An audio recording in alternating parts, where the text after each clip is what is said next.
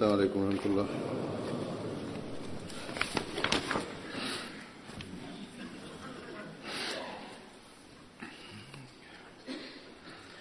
أشهد أن لا إله إلا الله وحده لا شريك له. وأشهد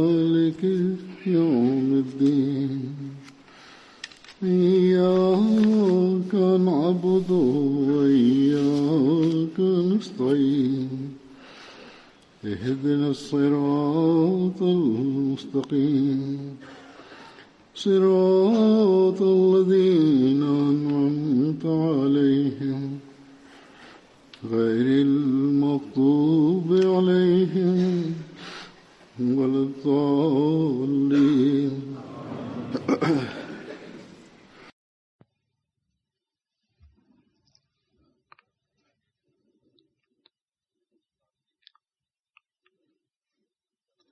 Jabir bin Abdullah était un compagnon du saint prophète Mohammed sallallahu alayhi wa sallam. Jabir bin Abdullah était le fils d'Abdullah bin Amr bin Haram. Et j'avais évoqué quelques vendredis de cela Abdullah bin Amr bin Haram. J'avais dit la dernière fois que le saint prophète Mohammed lui avait déclaré qu'après le martyr d'Abdullah bin Amr bin Haram, Allah lui avait demandé quel était son souhait. Allah lui a demandé son souhait afin qu'il l'exauce. Abdullah bin Haram répondit Ô Allah, je souhaite que tu m'envoies de nouveau sur terre, afin que je tombe de nouveau en martyr dans ta voie.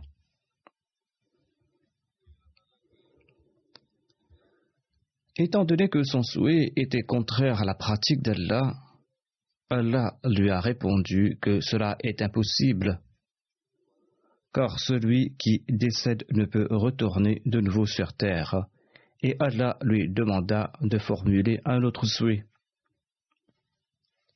Ce récit met en exergue le sens de sacrifice d'Abdullah bin Amr bin Haram et le traitement extraordinaire qu'Allah lui avait réservé. Jabir bin Abdullah était le fils de cet illustre compagnon du saint prophète Mohammed sallallahu alayhi wa sallam. Jabir bin Abdullah avait prêté le serment d'allégeance lors de la deuxième Bayra d'Aqaba. Abdullah bin Haram avait dit à son fils qu'après son martyr, il devait rembourser son créancier juif après avoir vendu les récoltes de son verger.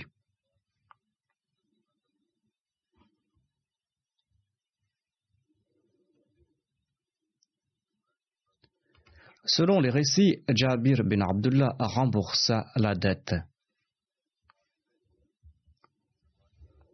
En accord à la tradition de l'époque, d'aucuns hypothéquaient leurs vergers et leurs champs.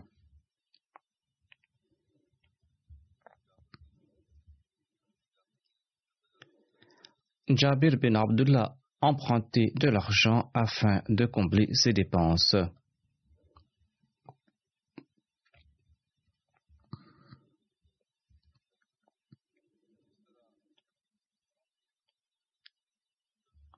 Selon un récit, au moment de rembourser sa dette, il informa son créancier juif que la récolte n'était pas bonne ou qu'il y avait une possibilité que la récolte soit maigre, et il demanda à son créancier juif un échelonnement du remboursement de la dette jusqu'à la prochaine récolte.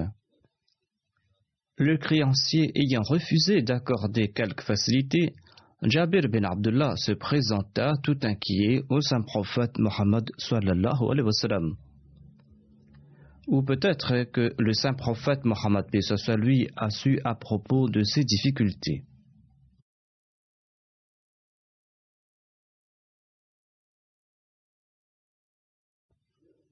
Le saint prophète Mohammed lui intercéda vainement auprès du juif en faveur de Jabir bin Abdullah.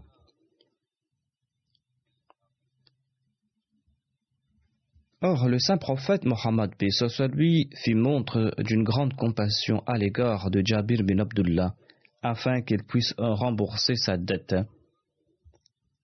Selon le récit, le saint prophète Mohammed lui pria en sa faveur, et Allah lui accorda sa grâce.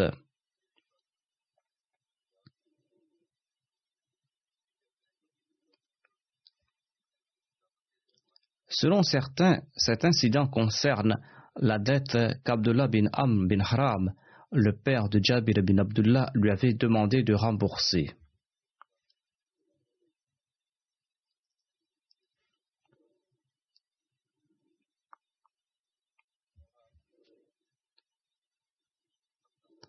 En tout cas, la récolte fut maigre cette année-là, et il fut difficile à Jabir bin Abdullah de rembourser sa dette. Le saint prophète Mohammed lui à propos de ses soucis. Or, selon le récit du recueil Bukhari, cet incident eut lieu plus tard. En tout cas, ce récit démontre la compassion du saint prophète Mohammed lui à l'égard de son compagnon et le miracle de l'exaucement de sa prière.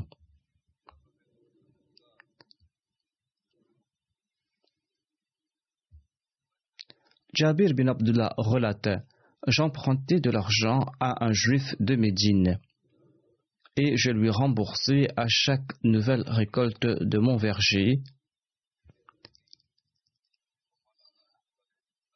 Ce verger est situé sur la route du puits nommé Roma. La récolte était maigre cette année-là et la récolte n'était pas entièrement prête. Comme à l'accoutumée, le juif s'est présenté au moment de la récolte. Et je n'avais pas encore fait la cueillette à l'époque. Je lui ai demandé un an de répit, mais il a refusé de m'accorder ce délai. Il souhaitait peut-être me déposséder de mon jardin.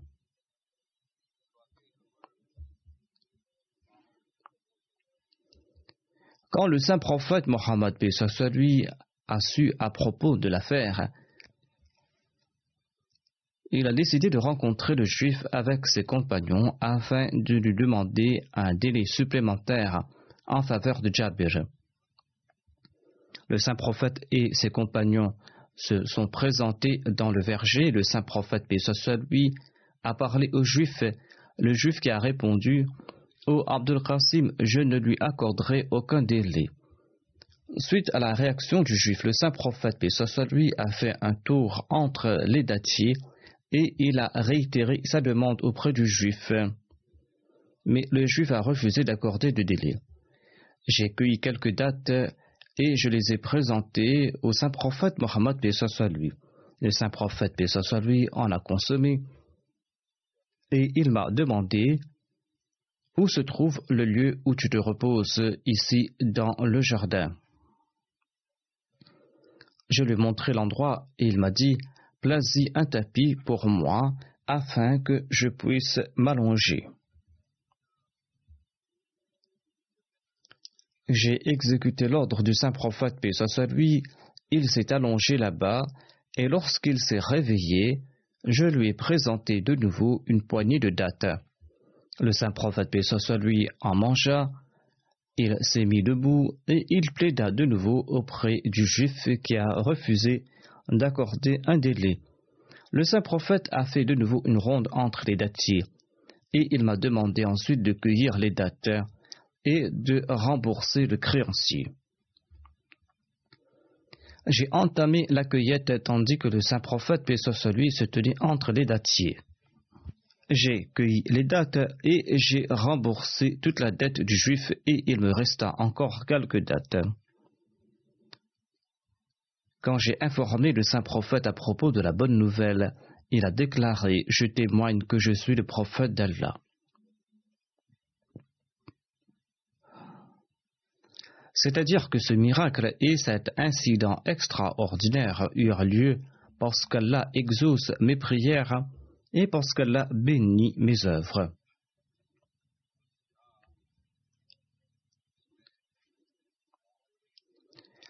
Cet incident met en exergue à la compassion du saint prophète Mohammed soit ainsi que l'exaucement de ses prières. Et cela met aussi en exergue le souci des compagnons quant au remboursement de leurs dettes. Cet état d'esprit est la distinction d'un véritable croyant. Or, nous constatons dans notre société que d'aucuns ne s'en soucient guère en dépit de se dire Ahmadi. Ils renvoient à plus tard le remboursement de leurs dettes pendant des années et on en vient au procès. Nous devons être vigilants à cet égard et nous souvenir du conseil du Messie promis à l'Islam. Le Messie promet l'Islam qui nous demande d'appliquer l'exemple des compagnons après lui avoir prêté allégeance.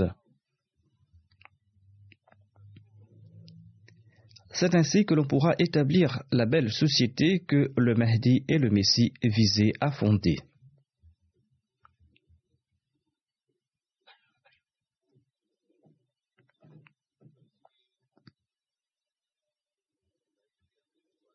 Jabir bin Abdullah relate un autre récit sur le remboursement des dettes.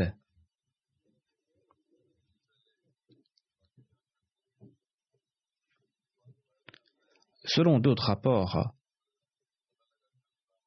Omar se présenta dans le verger quand on sut que la dette a été remboursée. Et le saint prophète Mohammed lui demanda à Jabir de raconter à Omar tout l'incident. Il répondit Ce n'est pas la peine. Quand vous avez fait une première tournée dans le verger, j'étais convaincu que la dette sera remboursée intégralement. Et quand vous avez fait le deuxième tour, j'en étais davantage convaincu.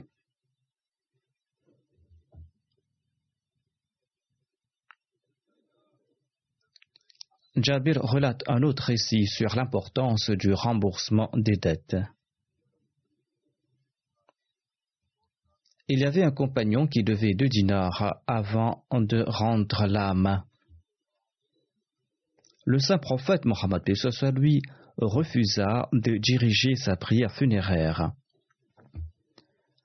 Un autre compagnon se porta garant pour le remboursement de la dette.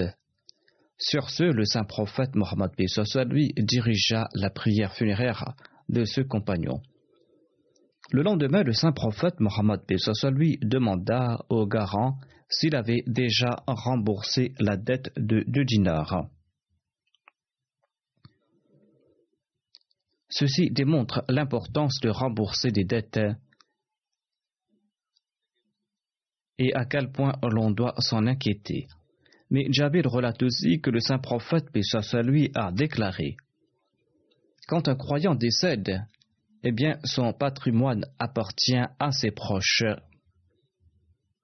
Si un croyant endetté lègue des biens à ses proches après son décès et que son patrimoine ne suffit pas pour rembourser sa dette, ou qu'il laisse des enfants sans soutien, eh bien, l'État doit prendre la responsabilité du remboursement de la dette et doit aider aussi les orphelins. C'est-à-dire que c'est l'État, ce sont les responsables qui vont prendre euh, la responsabilité euh, du remboursement de la dette et euh, du soutien à ces orphelins.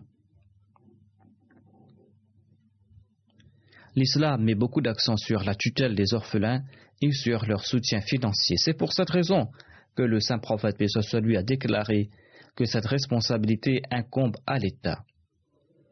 Il existe donc ces deux récits euh, sur les dettes. D'une part, le saint prophète, soit lui, refusa de diriger la prière funéraire de celui qui devait deux dinars et à une autre occasion, il affirme que cette responsabilité m'incombe ou incombe à l'État.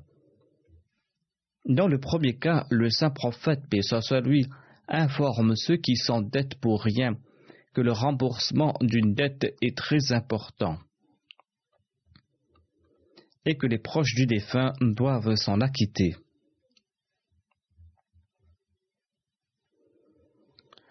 D'autre part, le saint prophète, paix impose sur l'État islamique la tutelle des orphelins et le remboursement de la dette du décédé si l'héritage euh, qu'il lègue ne suffit pas pour rembourser sa dette. Le saint prophète, paix soit lui, enjoint à l'État islamique de prendre ainsi soin de ses citoyens.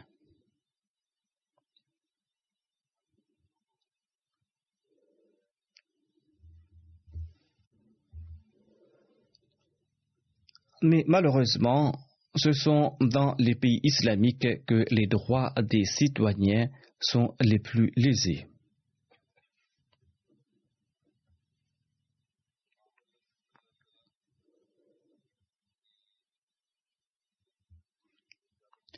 L'on trouve mention d'un autre récit de la compassion du saint prophète Mohammed lui à l'égard de Jabir bin Abdullah. Un Ansari visita un jour Jabir et il lui demanda de relater un récit à propos du saint prophète Mohammed sallallahu alayhi wa. Jabir bin Abdullah raconta J'ai accompagné le saint prophète, paix lors d'un voyage. Le rapporteur a oublié s'il s'agissait d'une expédition militaire ou lors d'une umrah. En tout cas, Jabir a déclaré que quand nous étions dans la direction de Médine, le saint prophète a déclaré Ceux qui veulent rentrer chez eux rapidement peuvent le faire. En entendant cela, nous nous sommes empressés. Je voyageais sur un chameau de couleur kaki, un kaki qui était uni, et les autres étaient derrière moi. Mais mon chameau a refusé d'avancer malgré mon insistance. Et le saint prophète Mohammed, paix soit lui, m'a dit Tiens-toi fermement Et le saint prophète, paix soit lui, a donné un coup de fouet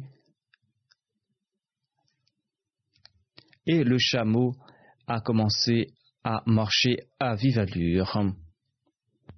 Le saint prophète Mohammed paix soit lui m'a demandé par la suite si j'étais prêt à vendre ce chameau. J'ai répondu à l'affirmative. À Médine, j'ai accompagné le saint prophète Mohammed paix et les autres compagnons à l'intérieur de la mosquée. Et j'ai attaché le chameau au sol devant la mosquée. Et j'ai informé le saint prophète que le chameau lui appartenait. Le saint prophète Mohammed lui a fait le tour du chameau et il a déclaré Ce chameau nous appartient et il m'a envoyé plusieurs pièces d'or et m'a demandé si je l'avais reçu. Ayant répondu à l'affirmative, le saint prophète, paix a ajouté Garde les pièces d'or et le chameau t'appartient.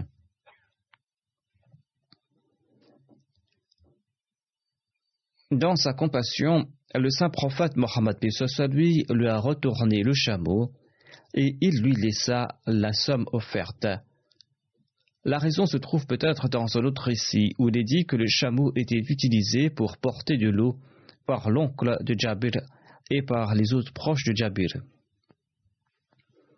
Peut-être qu'ils avaient objectif sur la vente du chameau et sur le fait qu'ils ne pourraient plus l'utiliser pour porter de l'eau. En tout cas, ce fut là une marque de bienveillance du saint prophète, paix soit lui, à l'égard de ses compagnons et des enfants de ses compagnons qui avaient consenti à de grands sacrifices.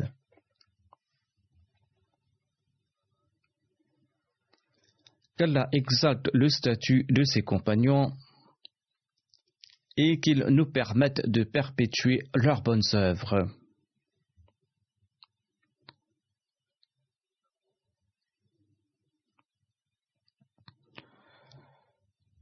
Après ce court sermon, je voudrais évoquer deux membres sincères de la communauté qui nous ont quittés.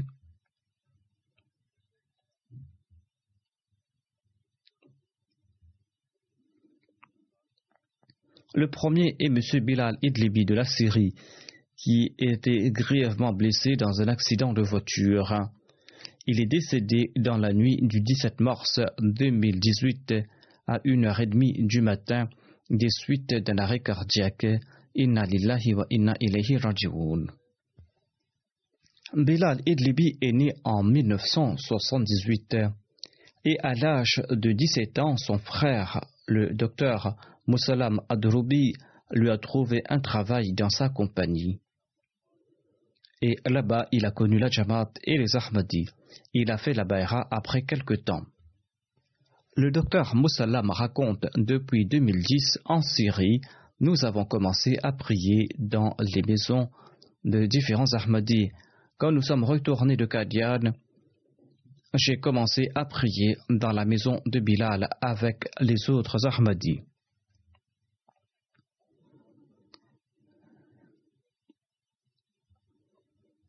Il m'a accueilli chez lui chaleureusement en raison du fait qu'il avait embrassé l'Ahmadiyya grâce à moi. Il était très ému à cet égard. Il était d'ailleurs imbu d'un grand sens de l'hospitalité.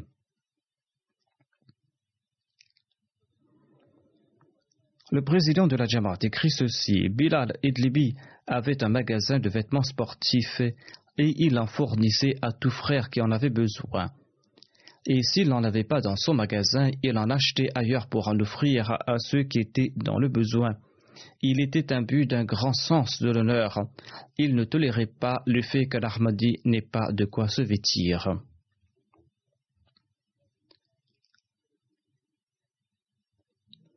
Si quelqu'un était en difficulté, il tentait au mieux de combler ses besoins. Le défunt était très attentif à l'égard de ses enfants, il les avait inscrits dans les meilleures écoles. Deux jours avant son décès, nous avons prié dans sa maison. Le secrétaire des finances a commenté que le défunt avait versé toutes ses cotisations dans les fonds dal du Tahrik Jadid et du Waqf Jadid et qu'il avait déjà inclus dans le fonds dal un terrain qu'il avait acheté récemment il était toujours à jour dans ses cotisations. Le défunt était empli d'abdégation régulier dans ses actes d'adoration. Il était proche du califat et il écoutait tous les sermons du calife. Le président de la Jamaat écrit que lorsque je présentais le résumé du sermon du calife une semaine après, eh bien, Bilal Idlibi avait les yeux en larmes il disait toujours On dirait que le calife est en train de parler à propos de moi. Bilal Idlibi laisse derrière lui un fils de 11 ans et une fille de 12 ans. Son frère aîné est Ahmadi et il réside en Allemagne. Mes deux frères et une sœur ne sont pas Ahmadi et ils sont très hostiles à l'égard de la communauté au moment des funérailles, Allah a fait en sorte que le frère a demandé aux Ahmadis de diriger la prière dans leur mosquée. Par la grâce d'Allah, beaucoup de monde a prié derrière l'imam Ahmadi lors de la prière funéraire.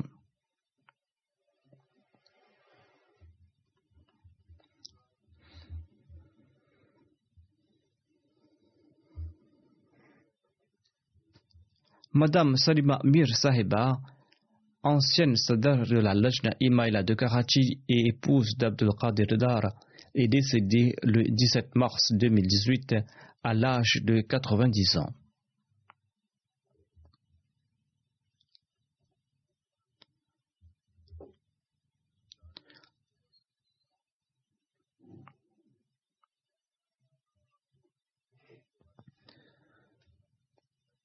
Son père, Mir Ilahi était un compagnon du Messie premier et il était originaire de Shirpur du district du Gujarat.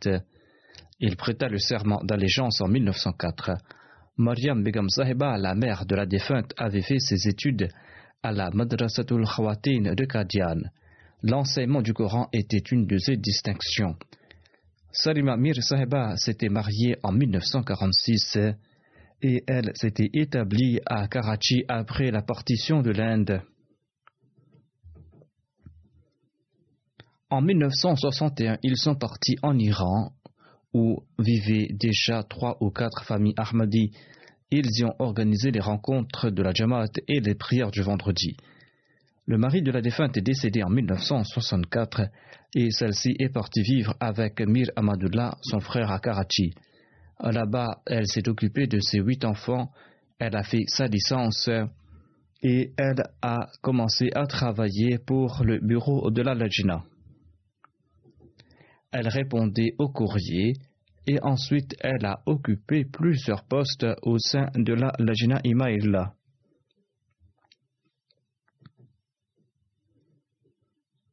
Le comité organisateur a été instauré en 1981 et le troisième calife a choisi la défunte comme président de ce comité de la Lajna. La défunte raconte quand le calife m'a nommé à ce poste. J'étais comme en transe face à l'importance de la responsabilité. D'une part, je devais obéissance au calife et d'autre part, je constatais mon dénuement et l'ampleur de la tâche qui était face à moi. Je me suis mise à supplier Dieu ardemment.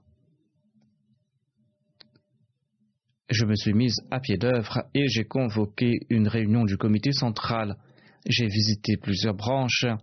J'ai encouragé tout le monde à faire montre d'obéissance, à s'attacher à l'organisation de la Jamaat, à adopter les valeurs de l'islam, à mener un djihad contre les innovations et à éviter entièrement tout critique malveillant à l'endroit de la Jamaat.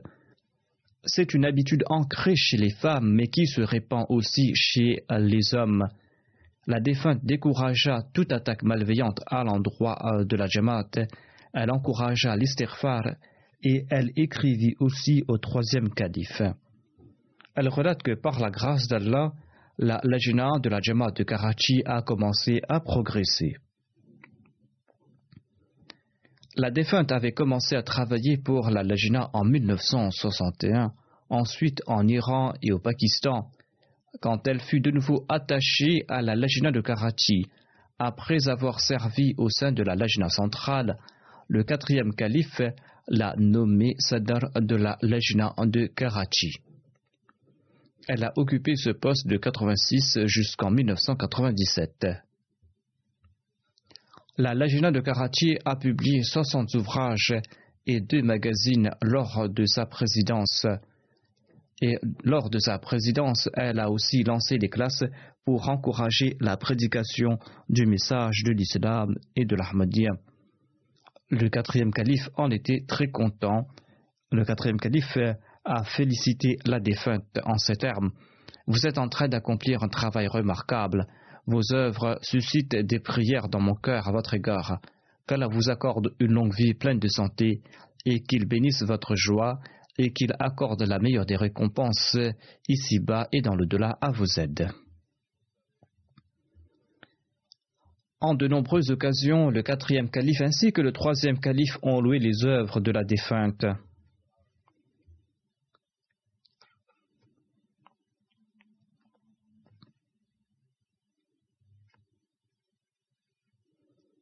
Dans une lettre, le quatrième calife lui a écrit ceci.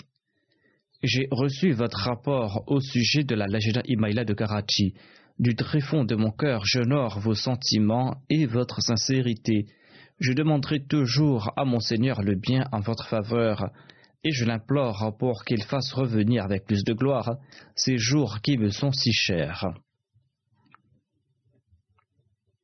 Salma Mir Sahiba est devenue veuve à l'âge de 36 ans. Selon sa fille, Elle n'a jamais fait montre d'impatience et d'ingratitude dans ses propos. Elle remerciait Allah l'exalter tout le temps, et elle avait tout le temps des pensées positives, et elle souhaitait que ses enfants fassent montre de ces mêmes qualités. Une de ses filles raconte ceci. Mon mari était dans la phase terminale de sa maladie. Le recueil de Malfouzat du Messie premier salam était la première chose que ma mère m'a offerte et elle m'a dit ceci.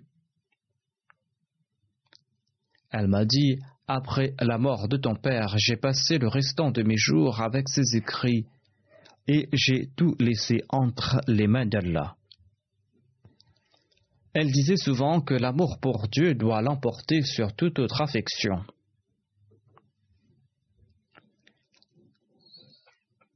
Sa fille raconte Les médecins m'ont demandé de signer un formulaire durant les derniers instants de mon mari. Je n'ai pas pu me maîtriser et j'ai éclaté en sanglots. J'étais dans une douleur atroce et ma mère qui était là m'a entendu.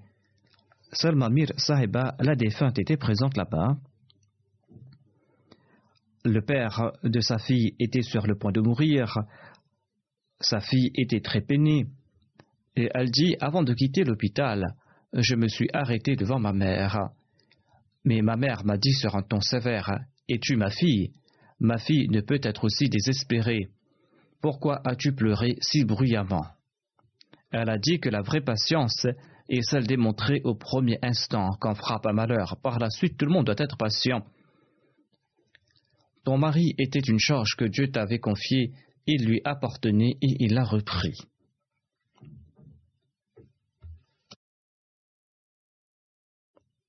Après avoir eu quatre filles, la défunte a eu son premier fils qui est décédé après quelque temps. Elle a fait preuve d'une grande patience. Il était une charge confiée par Allah, il a repris, disait-elle. Elle se consacrait constamment à la prière. Elle conseillait tout le temps ses enfants à ne pas sortir du giron du califat. C'est-à-dire qu'il faut toujours être attaché au califat. La défunte était très respectueuse du port du voile. Là où elle voyait des lacunes à ce propos, elle conseillait autrui avec beaucoup de patience afin de ne pas causer offense. Une de ses filles relate quand notre sœur cadette a reçu sa proposition du mariage, le jeune homme a demandé de la voir avant d'entamer les discussions.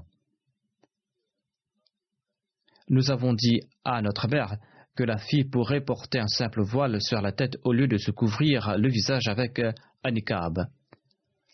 Il s'agissait donc d'une proposition de mariage concernant la fille cadette de la défunte. C'est la sœur qui raconte le récit. Elle dit que ma mère a répondu qu'on accepte ou non la proposition, elle va porter le niqab. Une des petites filles de la défunte devait passer son examen de conduite à Londres. Le moniteur de l'auto-école était un homme et la défunte accompagna sa petite fille en disant que je ne te laisserai pas partir toute seule avec un homme. Certains ont fait des blagues à ce sujet, mais la défunte ne s'en est pas souciée.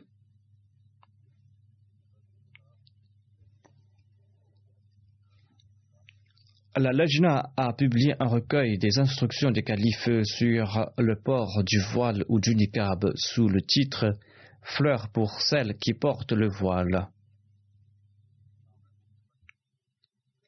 La défunte disait souvent que celles désirant des fleurs doivent se vêtir modestement et porter le voile. Celles qui portent le voile recevront des fleurs. Une de ses petites filles déclare Avant mon mariage, la défunte a souligné les conseils prodigués par Nawab Mubaraka Sahiba à une nouvelle mariée et elle m'a envoyé ses conseils et m'a préconisé de les lire souvent.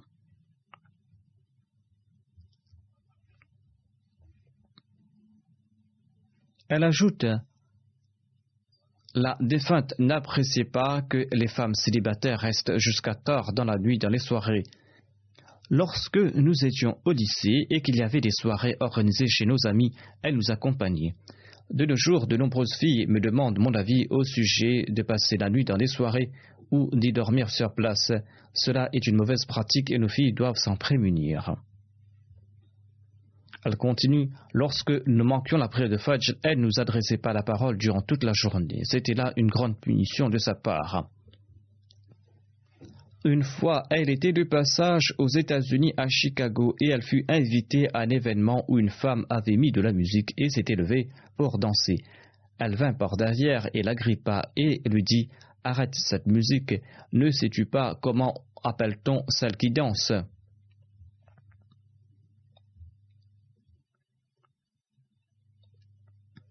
La défunte avait élevé une fille chrétienne et elle lui avait enseigné les supplications et les bonnes manières. La fille disait qu'elle était déjà à moitié Ahmadi.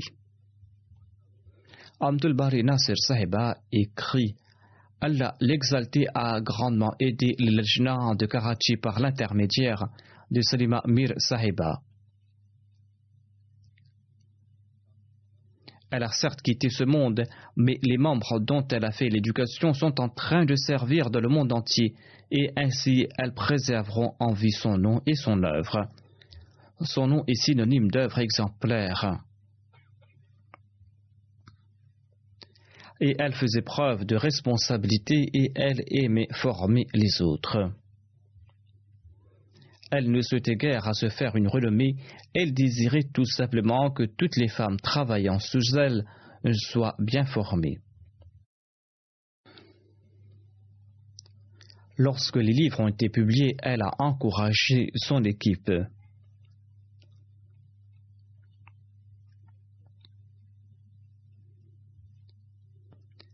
Vers la fin de sa vie, la défunte était souvent amenée à voyager.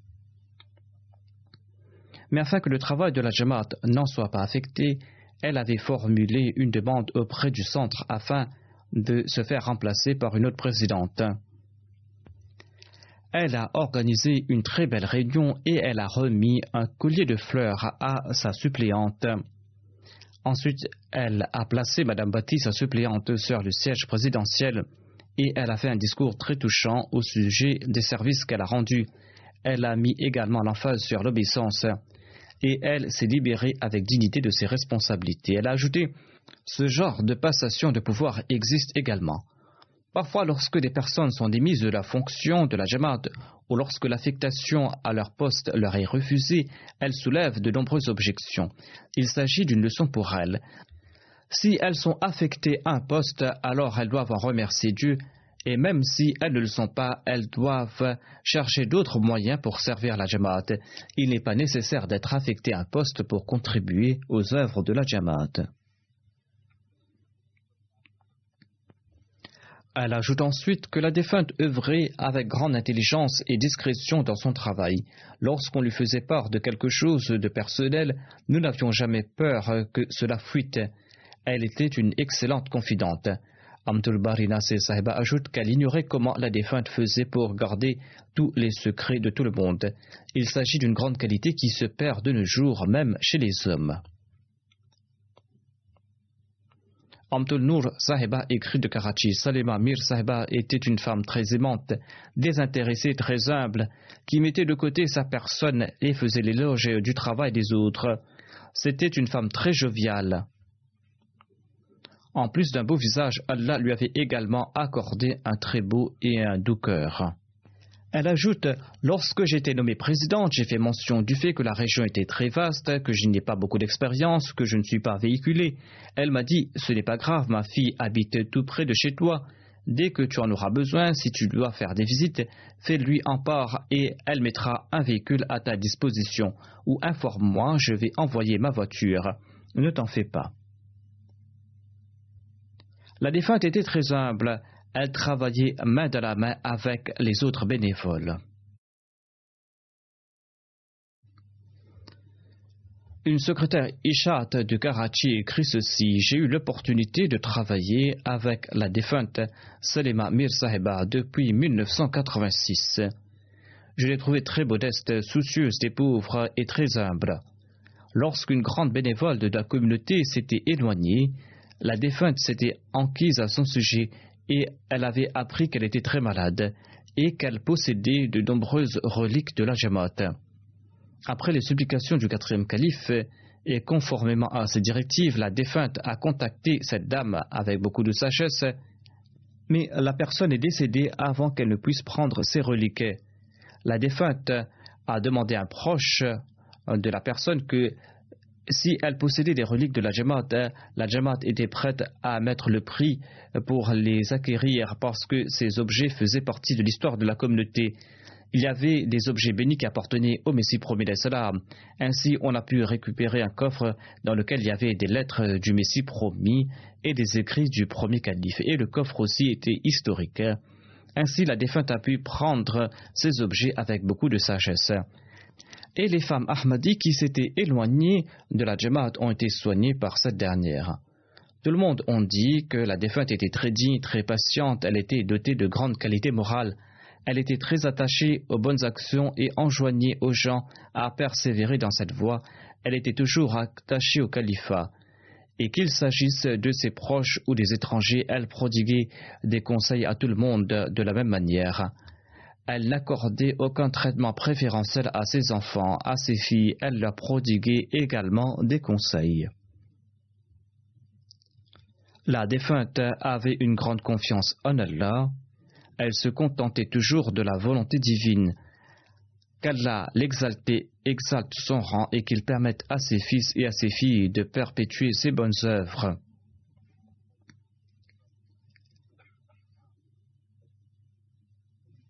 Après la prière du vendredi, je dirigerai ces deux prières funéraires en l'absence des dépouilles.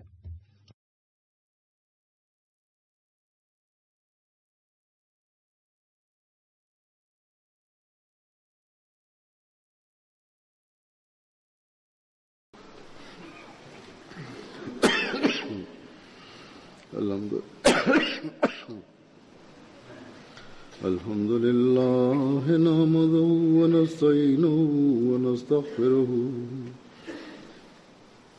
ونؤمن به ونتوكل عليه ونعوذ بالله من شرور انفسنا ومن سيئات اعمالنا من يهده الله فلا مضل له ومن يضلله فلا هادي له. ونشهد أن لا إله إلا الله. ونشهد أن محمدا عبده ورسوله. عباد الله رحمكم الله. إن الله يأمر بالعدل واللسان. وإيتاء ذي القربى وينهى عن الفحشاء والمنكر والبغي يعظكم لعلكم تذكرون اذكروا الله يذكركم وادعوه يستجب لكم ولذكر الله أكبر